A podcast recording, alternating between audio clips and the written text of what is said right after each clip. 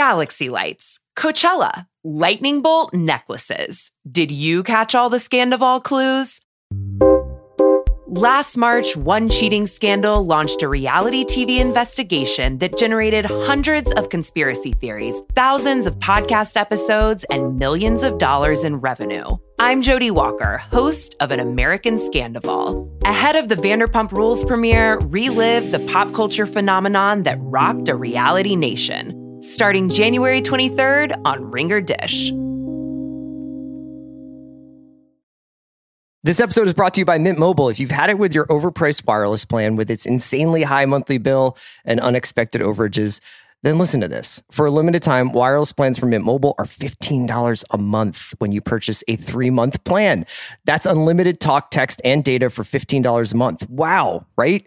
To get this new customer offer, just go to mintmobile.com slash watch. That's mintmobile.com slash watch. $45 upfront payment required, equivalent to $15 a month. New customers on first three month plan only. Speed slower above 40 gigabytes on unlimited plan. Additional taxes, fees, and restrictions apply. See Mint Mobile for more details. This episode is brought to you by Cars.com. When you add your car to your garage on Cars.com, you'll unlock access to real time insights into how much your car is worth. Plus, view its historical and projected value to decide when to sell. So when the time is right, you can secure an instant offer from a local dealership or sell it yourself on cars.com. Start tracking your car's value with your garage on cars.com. I need support staff to clear the room. Stand up and walk now. Hello and welcome to The Watch. My name is Chris Ryan. I am an editor at TheRinger.com, and joining me in the studio, he'll never look at hockey rinks the same way. It's Andy Greenwald. You could tell me that's a feature of most hockey rinks, and I would be as credulous. Uh, Andy, we are here to talk about the second episode of True Detective Night Country. Andy, we did the first one. We had Issa Lopez on on that episode, so I recommend if people are are kind of catching up with this this pod and with the second episode that they go back and check out Issa's interview because I had a great time talking to her. She was so so wonderful to chat with about the show, about the influences, about the connection to True Detective. And I wanted to start there. I, I have a little bit of a recap of this episode where I would say the emphasis was on detecting uh, in Yes. episode two. A lot of setup for the first episode, a lot of kind of faint lines drawn between characters and indications that, you know, these people have like a complicated past, a complicated history with each other. But, you know, the first episode ends with the discovery of this kind of structure of dead bodies in the frozen tundra It's a beautiful modernist installation. a little, little Boshy, and I don't mean Detective Harry Bosch. I mean You mean, Hieronymus you mean Bosch. Chris Bosch, Yeah. former NBA champion. Um, but you know, we we fully get into the investigation in the second episode. We dive right in. I'm just thinking about Amazon debuting Bosch Legacy, but it's about Hieronymus Bosch on Freevee. What if I painted this guy looking in between his own legs? He's and a, he's a devil, isn't he? uh, what was I gonna say? I ruined you. I'm sorry. No, it's okay. Would you like me to kind of go through? Let me let me go through the episode. Okay, let me go through the episode just Yeah. just to kind of set the scene here. So we kind of open up. Danvers is there, and she's kind of going back and forth. She sees all these bodies. There's the cops are all out there. They're establishing the crime scene. Quite unprofessionally, I Getting the sense that maybe the Ennis guys are not the best at their jobs. You know, maybe a little bit. You know, ta- they're taking selfies. They're about to chainsaw up these things, and Danvers is really the only person there besides Navarro, maybe, who's on the outside looking in, who knows what she's doing. Although she does have a, a good protege in Peter, who's mm-hmm. the, the younger younger cop who's the son of Hank. There's a little bit of debate about whether this is going to be kicked up to like a kind of state level investigation to Anchorage Anchorage. but Danvers really seems to want to keep this case for whatever reasons.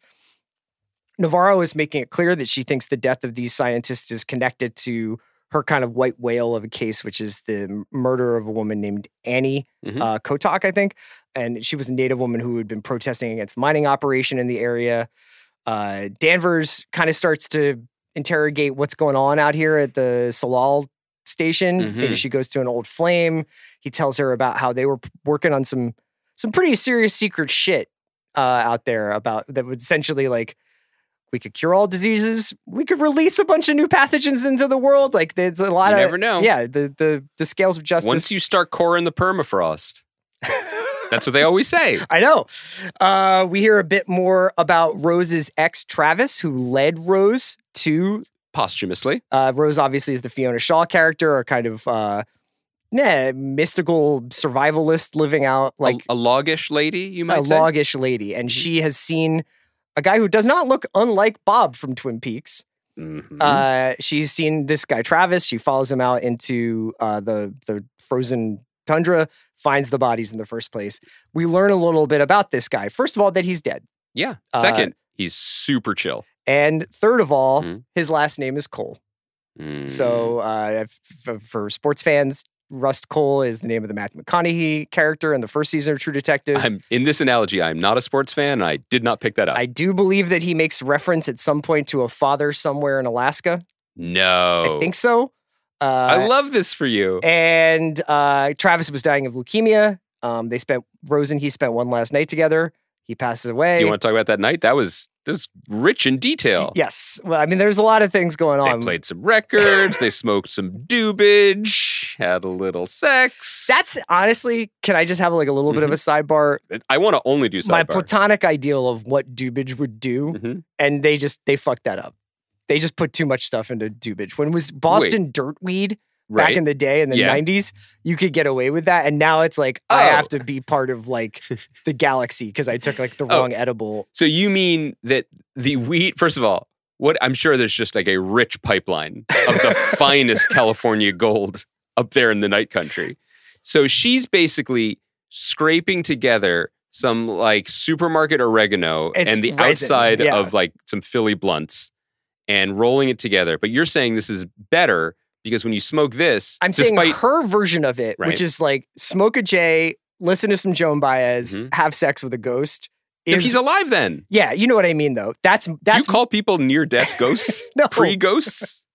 I'm just saying that's like that's a more acceptable version of getting stoned to me than than what Than what's going do on now. I, I would also say, though, you may be bearing the lead about the the efficacy of this weed because my guy, Rust Dad or whatever, has he is an end stage cancer patient. Yes. And yet, and yet, when he just smokes just like a little bit of this weed, he looks like he's performing in no, starring in like regional theater version of hair.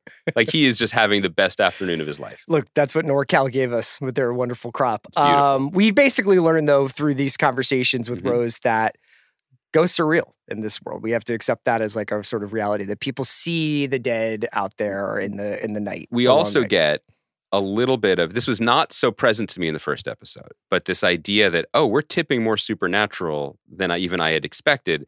This idea that Ennis is like uh, a portal, like Ennis is a place where a lot of people see ghosts. yes. And is it the supernatural or is it perception? You know, like or, what are- was the town built on a pet cemetery of all Um, those fucking reindeer? The most important thing that Rose does share with us, though, is pointing out that one of the scientists had a spiral on their forehead. yeah, Uh, this spiral is also something that Navarro recognizes as being something that was on Annie's back, I yes, believe. she had a tattoo. this spiral is the same pictogram that has like turned up in especially True Detective season one as a kind of symbol of Carcosa, as a symbol of this I don't know cultish underworld that is the sort of skeletal structure of Mm. of the True Detective seasons for the most part, to varying degrees over the course of the three seasons before Issa Lopez uh, told her story.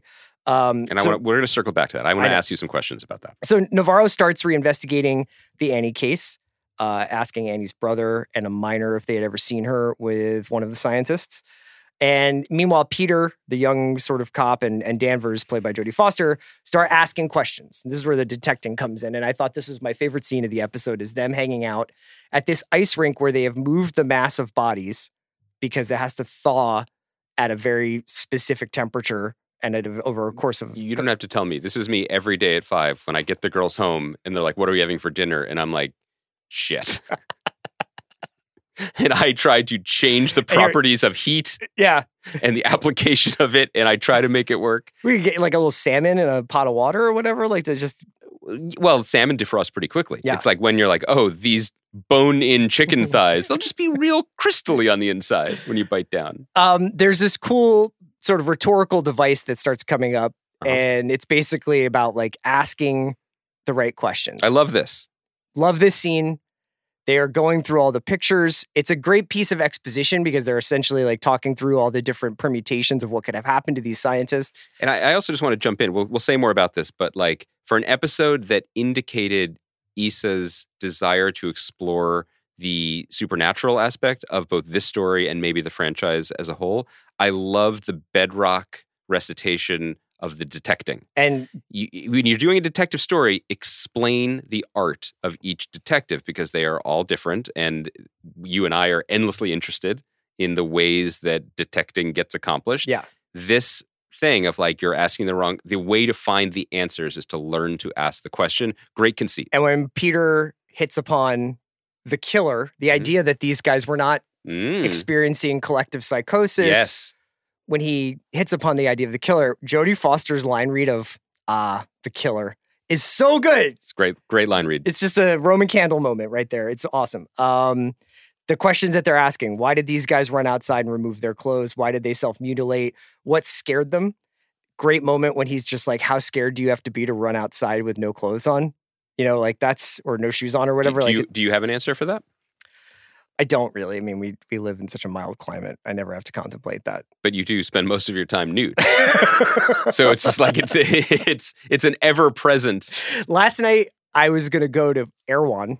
Uh, Okay, must be must be nice, Monopoly man. But go on. and, um, I was like, let me get my parka on because I was like, the sun Oh. had gone down as I was walking, and I was gonna walk. I was gonna get my Much like in Ennis, the sun had gone it, down. It was my own private Ennis, Mhm. and then I was like, it's still sixty-one degrees. I don't need this parka. So you just did the North Face instead. What'd you do?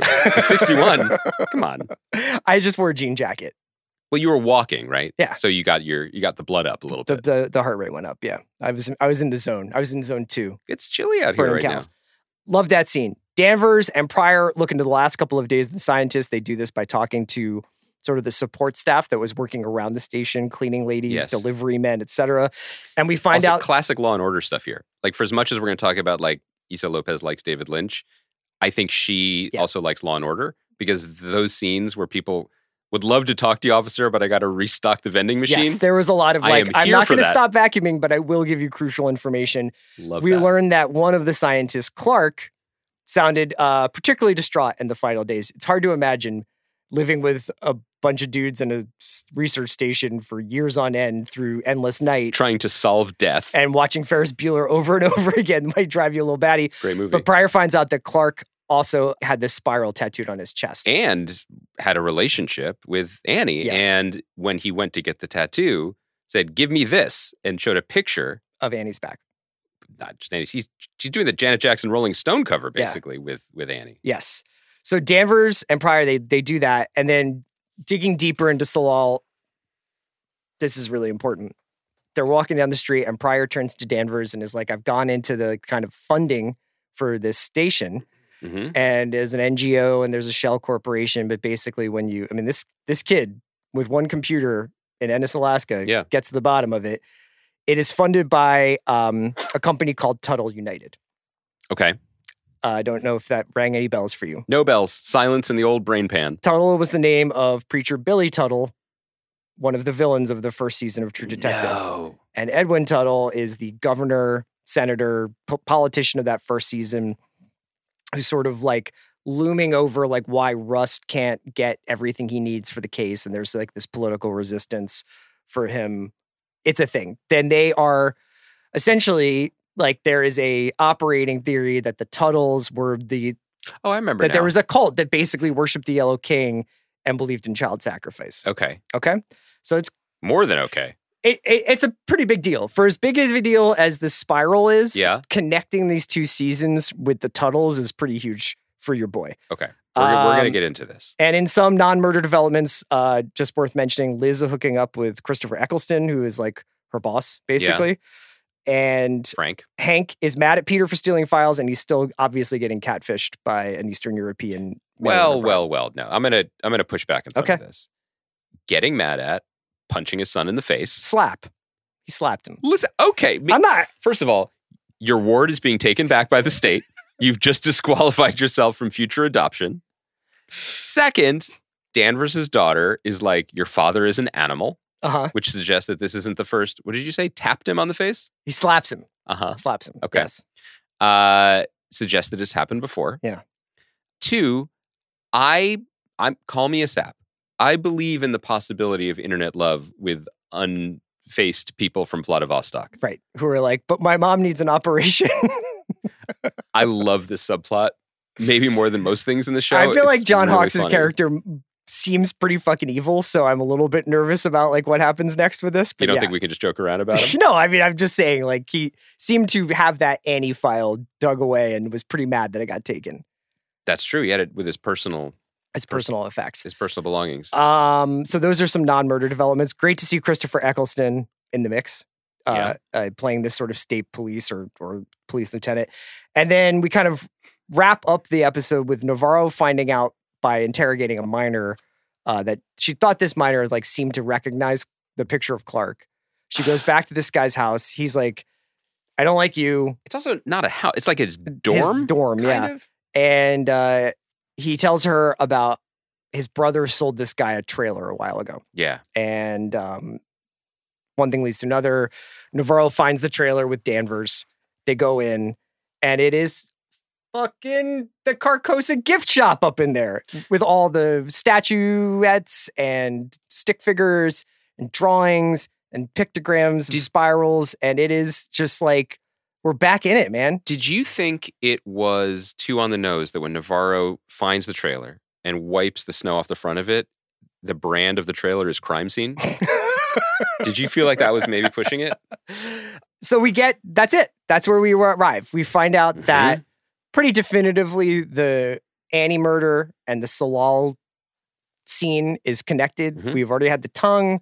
We've already, uh, I believe it's been established that that's Annie's tongue, right? It's been established that the, the, the tongue has been settled. So there's a tongue in Mm-hmm.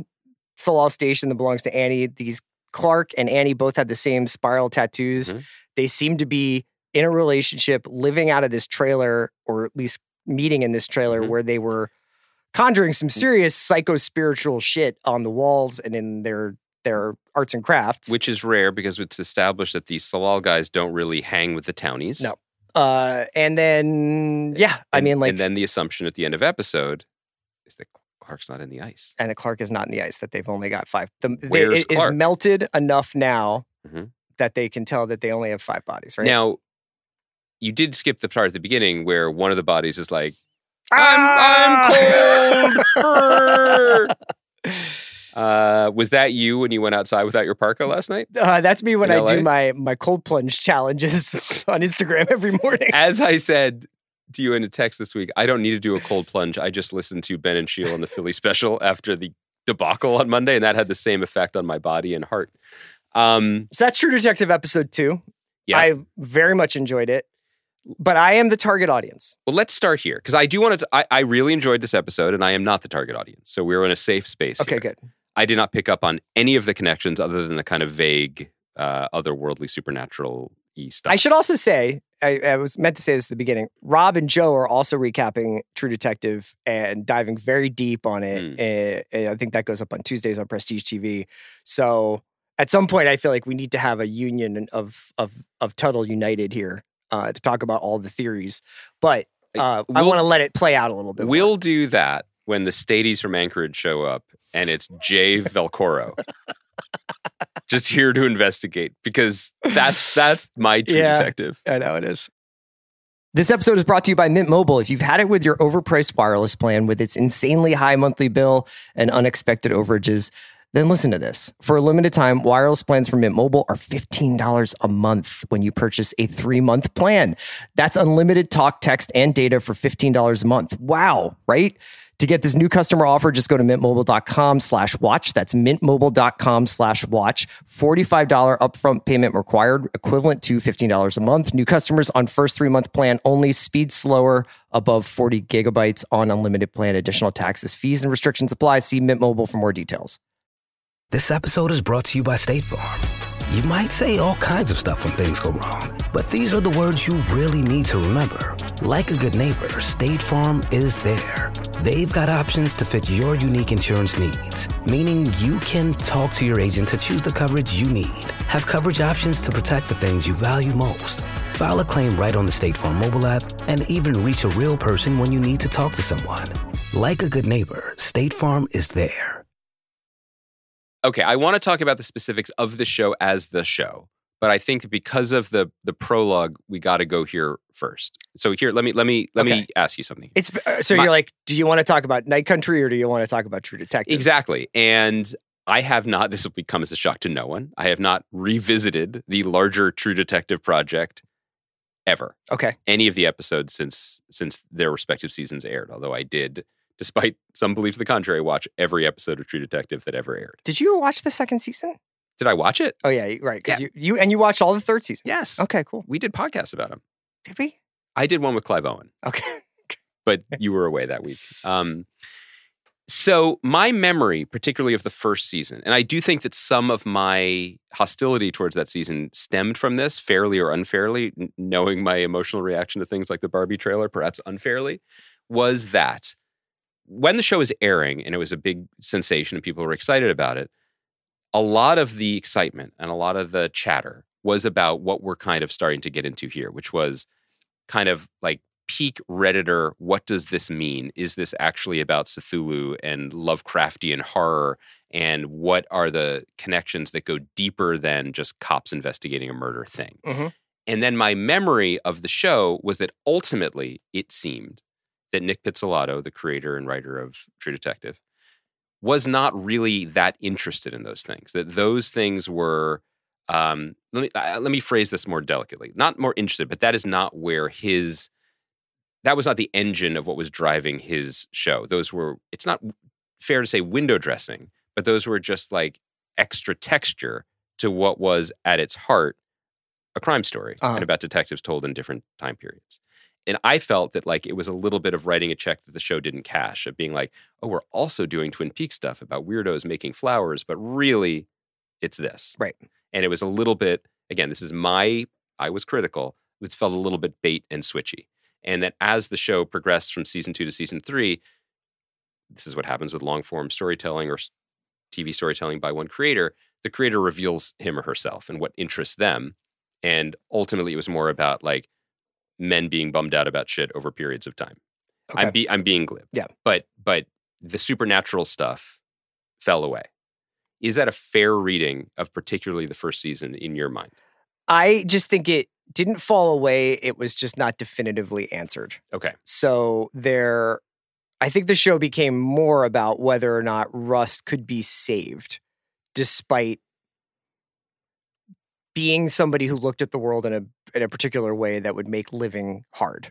You know, Mhm. and that he is able to sort of be a special kind of investigator because of his intuition and because of his perception of human behavior and because of his kind of ability to map like crime writ large Mhm. and his willingness to go to the depths of human experience to get justice or the answers or whatever you want to say and- truth And that's a through line of the show, even reflected in the title. And that's even what we're seeing with Danvers, that there are people who are so gifted at this, but at what cost? right, but this is a guy in the first season who goes undercover as a meth addict biker gang guy to get like one piece of a clue of yeah, at a certain the point, you kind of want to be a meth addict. well guy. yeah but I, I think that the idea that like all the sort of subtextual or alluded to elements of like carcosa Mhm. and the yellow king and the connections to lovecraft and all this stuff that was in it i think that that wasn't necessarily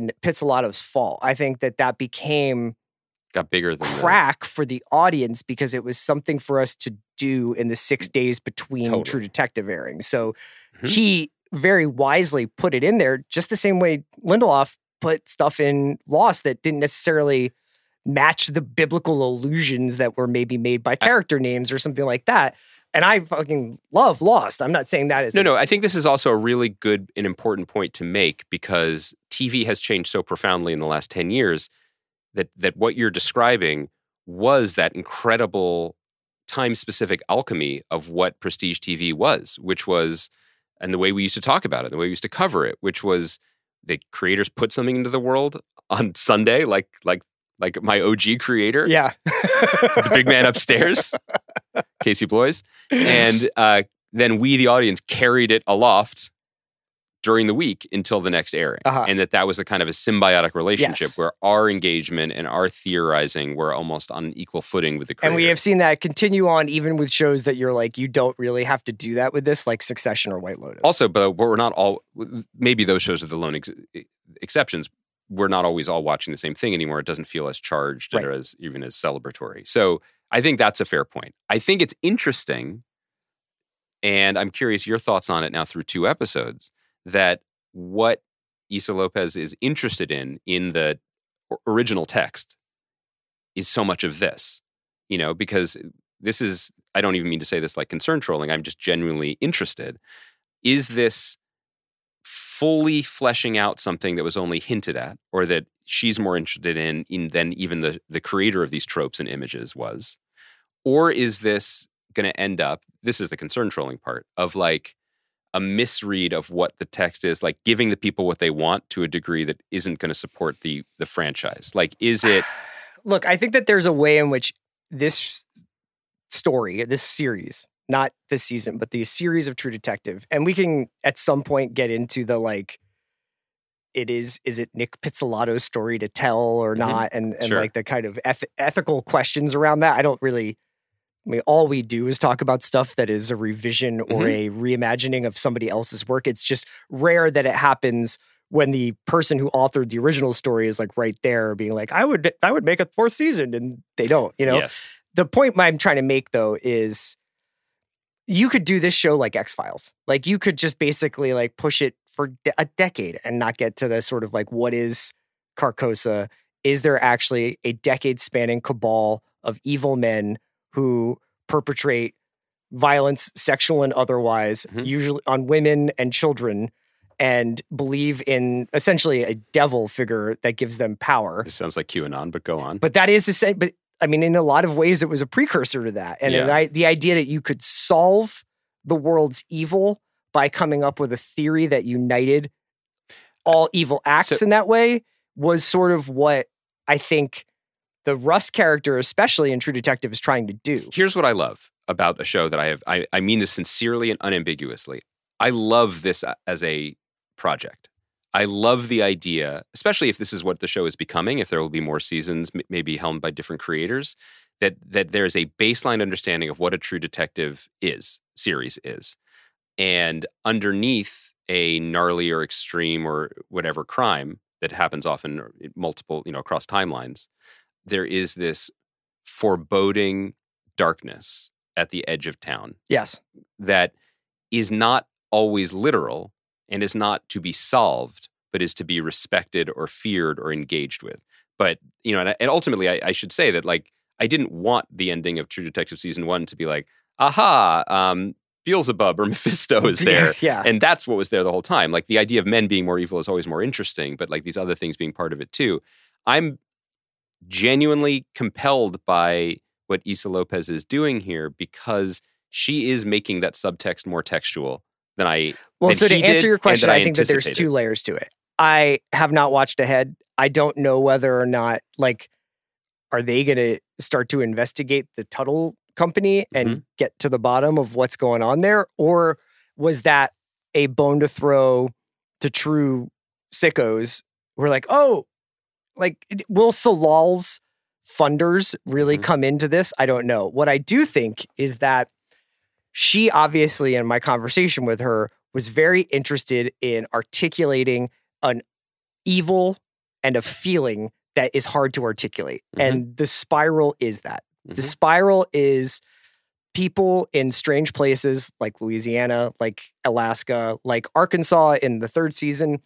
People, not strange places, but just like places that may seem a little bit lost to time, like moved, that time has moved past it, or that they are outside of like the, the everyday workings of a lot of places where it's dark for 30 days, or you might see birds traveling in, in weird patterns in the sky, or there's a strange brothel like way out in the bayou that like Mhm. looks like it's been it's a dollhouse or something like that. Like all these things that you just like they're very true detective. I think that there's a symbology that she is going to more deeply investigate. I don't know if Travis Cohle is literally Rust Cohle's father or if the Tuttle Cor- Corporation is going to be Or if that- or if that matters. And frankly, I want to put down my marker here. It doesn't matter to me. Right. I like the suggestion. I like that. I do like that she is aware of potentially as a fan of the series who is now steering the series that she is aware of the power of symbols and names and suggestions and that that's something that we respond to in stories and if there's never any other reference to Travis's lineage or background or family or potential offspring that's great. Mhm. that's great with me. I, I was just really struck in this episode and I sh- it's weird for me to say this after everything that happened in the first episode including with the menacing animals and the suicidal reindeer and everything.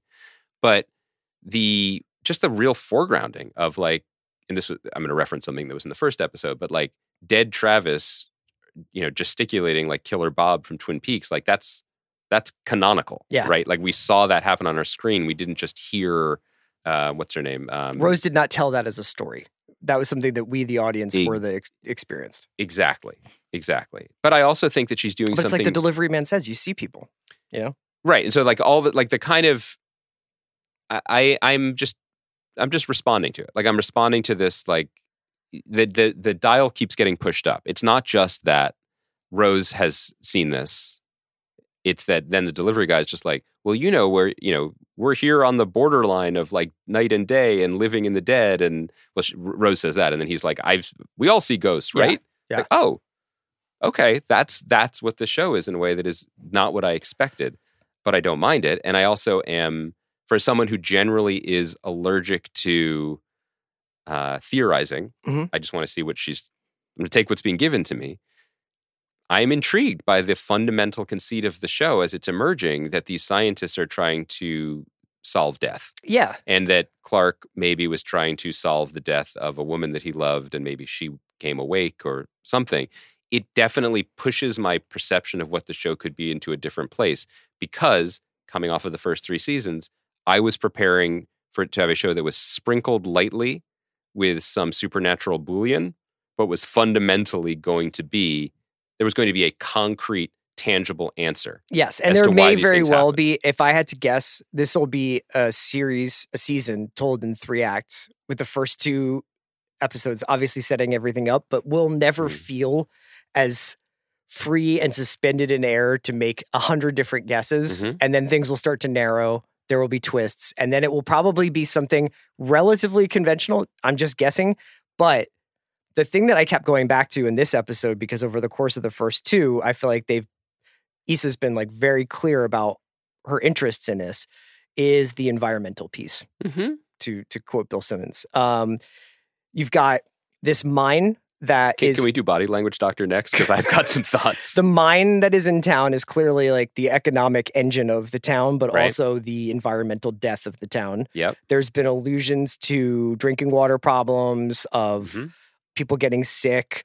The miner whose brother died was bone cancer. He's like this fucking town. Like there's this illusion that there's like somehow this town is poisoning people. Mhm. Then you've got the Tsalal station that is essentially, like you said, punching a fucking hole in the earth and hoping for the best. And, know, and not engaging with the local community in any way other than come clean our floors and deliver us funyuns. Yes, to say nothing of the fact that the wildlife around town seemed to be reacting strangely between the mass suicide of those caribou and the polar bear and you know like we we are just in a very strange place. And you know it doesn't take too much of a jump in logic to conce- consider that this show is also about environmental collapse you know and that that might actually be the supernatural element that you're talking about because like what if we fucking what if we kill the earth like i'm sure very strange things could happen you know I think, including me liking True Detective this much.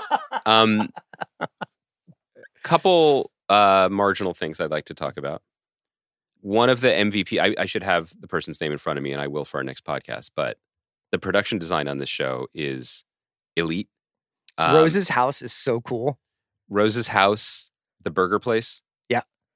These dorm rooms of the working men, like the way that they're lit, the way they're decorated, the way the cans are stacked. I do just want to say you, you mentioned SV, you know, Law and Order Yeah. earlier. Law and Order routinely, whenever there is a teenage culprit, Mhm.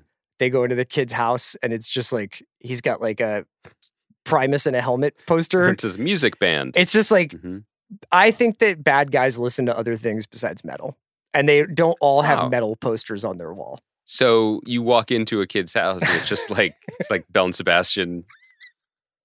It's just like this is suspicious. I'm just saying, like that when they when she walks into the miner's dorm room and Yeah. it's just like monsters of metal. this guy is trouble. He also has tortilla chips, so you know takes all kinds. Well, by the way, so speaking of tortilla chips, when there's the scene of Navarro and her sister shopping in the market, did you have flashbacks to when we used to go to Fire Island? And it's like, I would like to buy this can of pinto beans. And they're like, certainly, sir, $30. That's what happened to me at Erewhon. Well, right. So Erewhon is just I like, was like, did you guys move a fucking decimal point? what are you there's, talking about? there is no supply no supply chain issues with Erewhon. That is by design. But when you go to a place like an island or I guess the end of fucking Alaska, Yeah.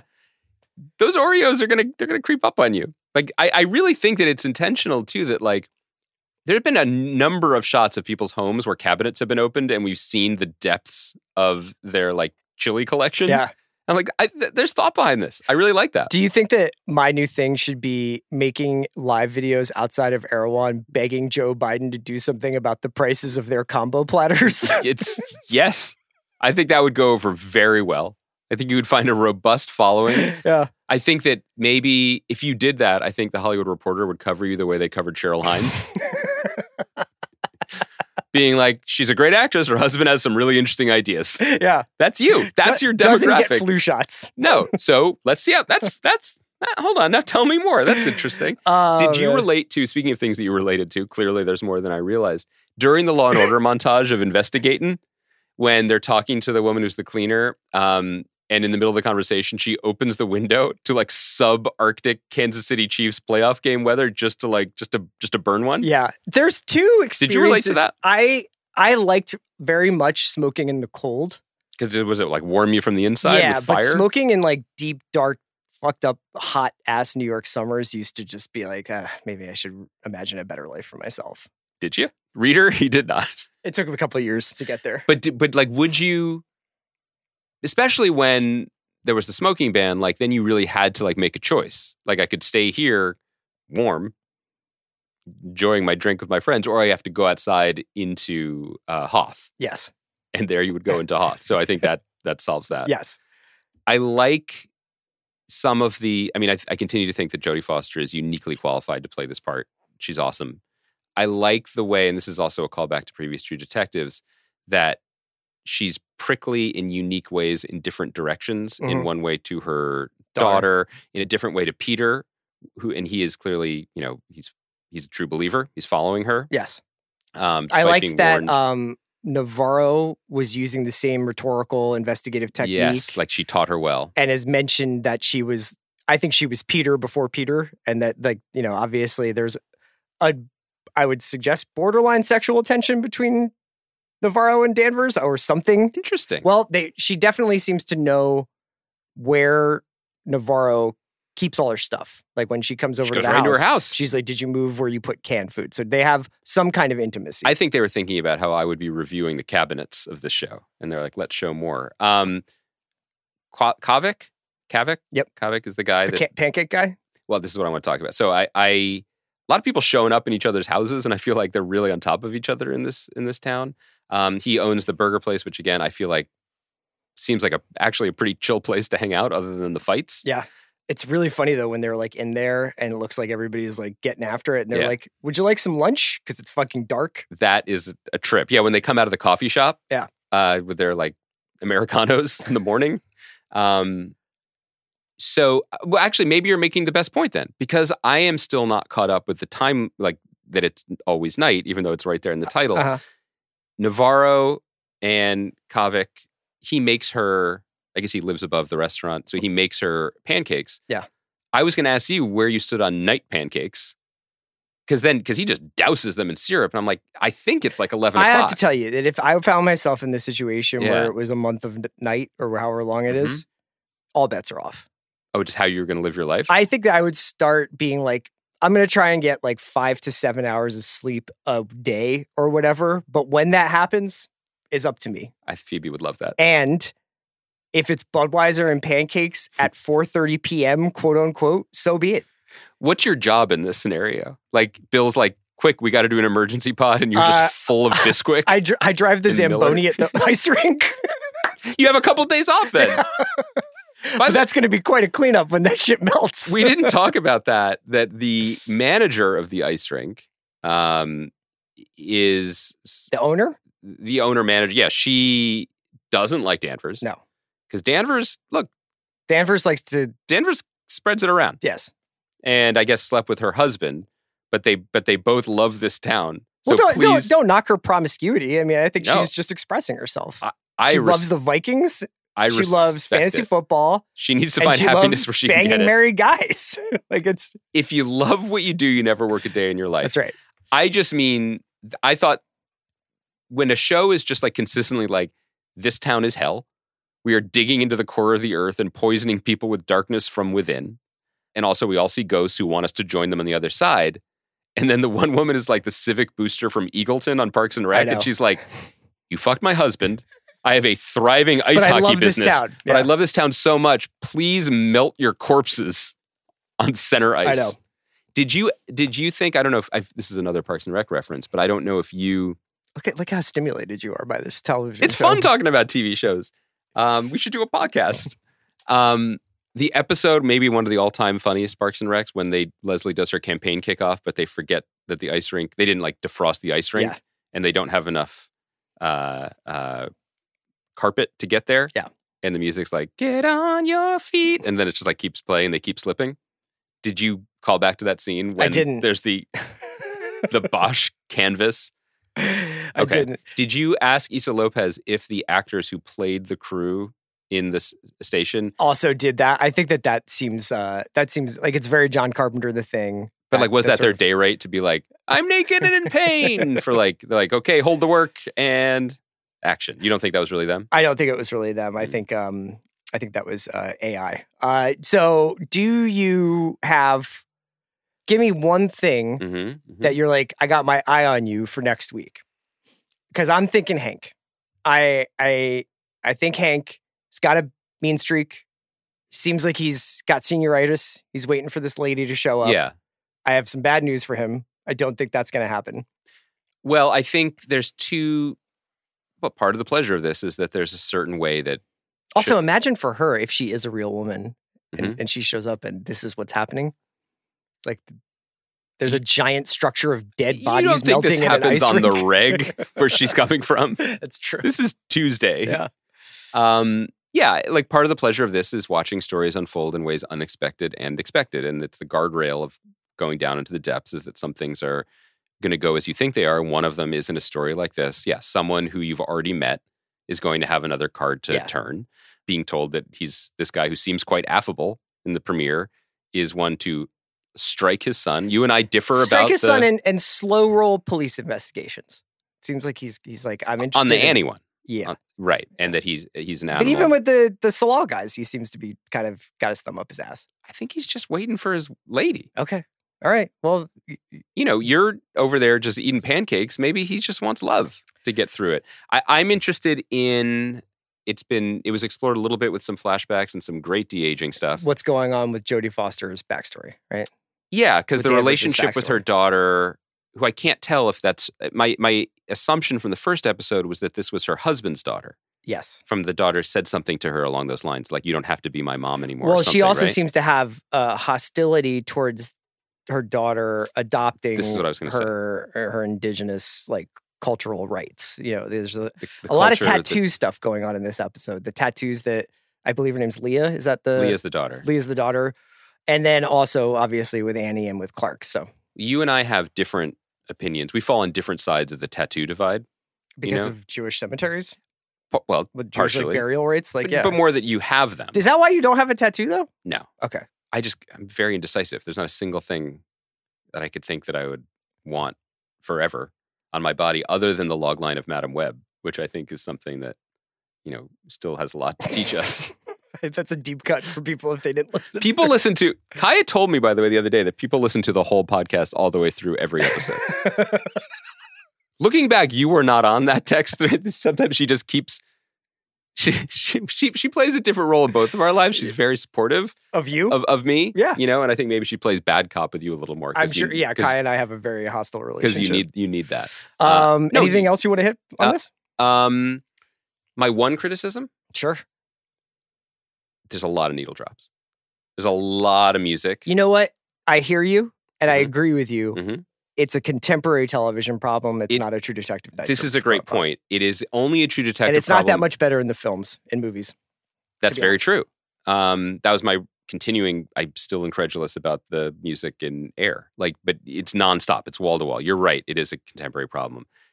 Maybe I'm noticing it particularly because HBO just, just I, I don't know if Zaslav was aware of this show, but like flashes cash all the time. Mhm. And like the, you know, they're playing Twist and Shout a lot. Yes. That's not a John and Paul original, No, but it's they the are Matthew playing Broderick version. their version, which I'm going to go on a limb. I don't think Matthew Broderick sang that. I know. I know. I don't think that was him, but like they're spending a lot, and so the songs are really, really noticeable. I want to, you know, what I want to hear more of? The sound of night country. Yeah, We should do people like being an- like, Should we do like an ASMR segment? yeah, it's people being like, it's really What, cold, what does night country sound like?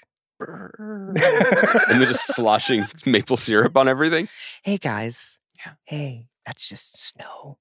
And there there are six bodies in the snow. That's tough. Actually only five. Do you guys like reindeer? Yeah. Don't follow them. I have some cool tattoo ideas. Oh yeah. We were produced by Kaya McMullen today. Are we done? Are we going out like this? yeah, why not? just just imagining walking into a tattoo shop in LA with a picture of us wearing t-shirts from like 2003 where I'm like, give me the one on his arm, but over my heart.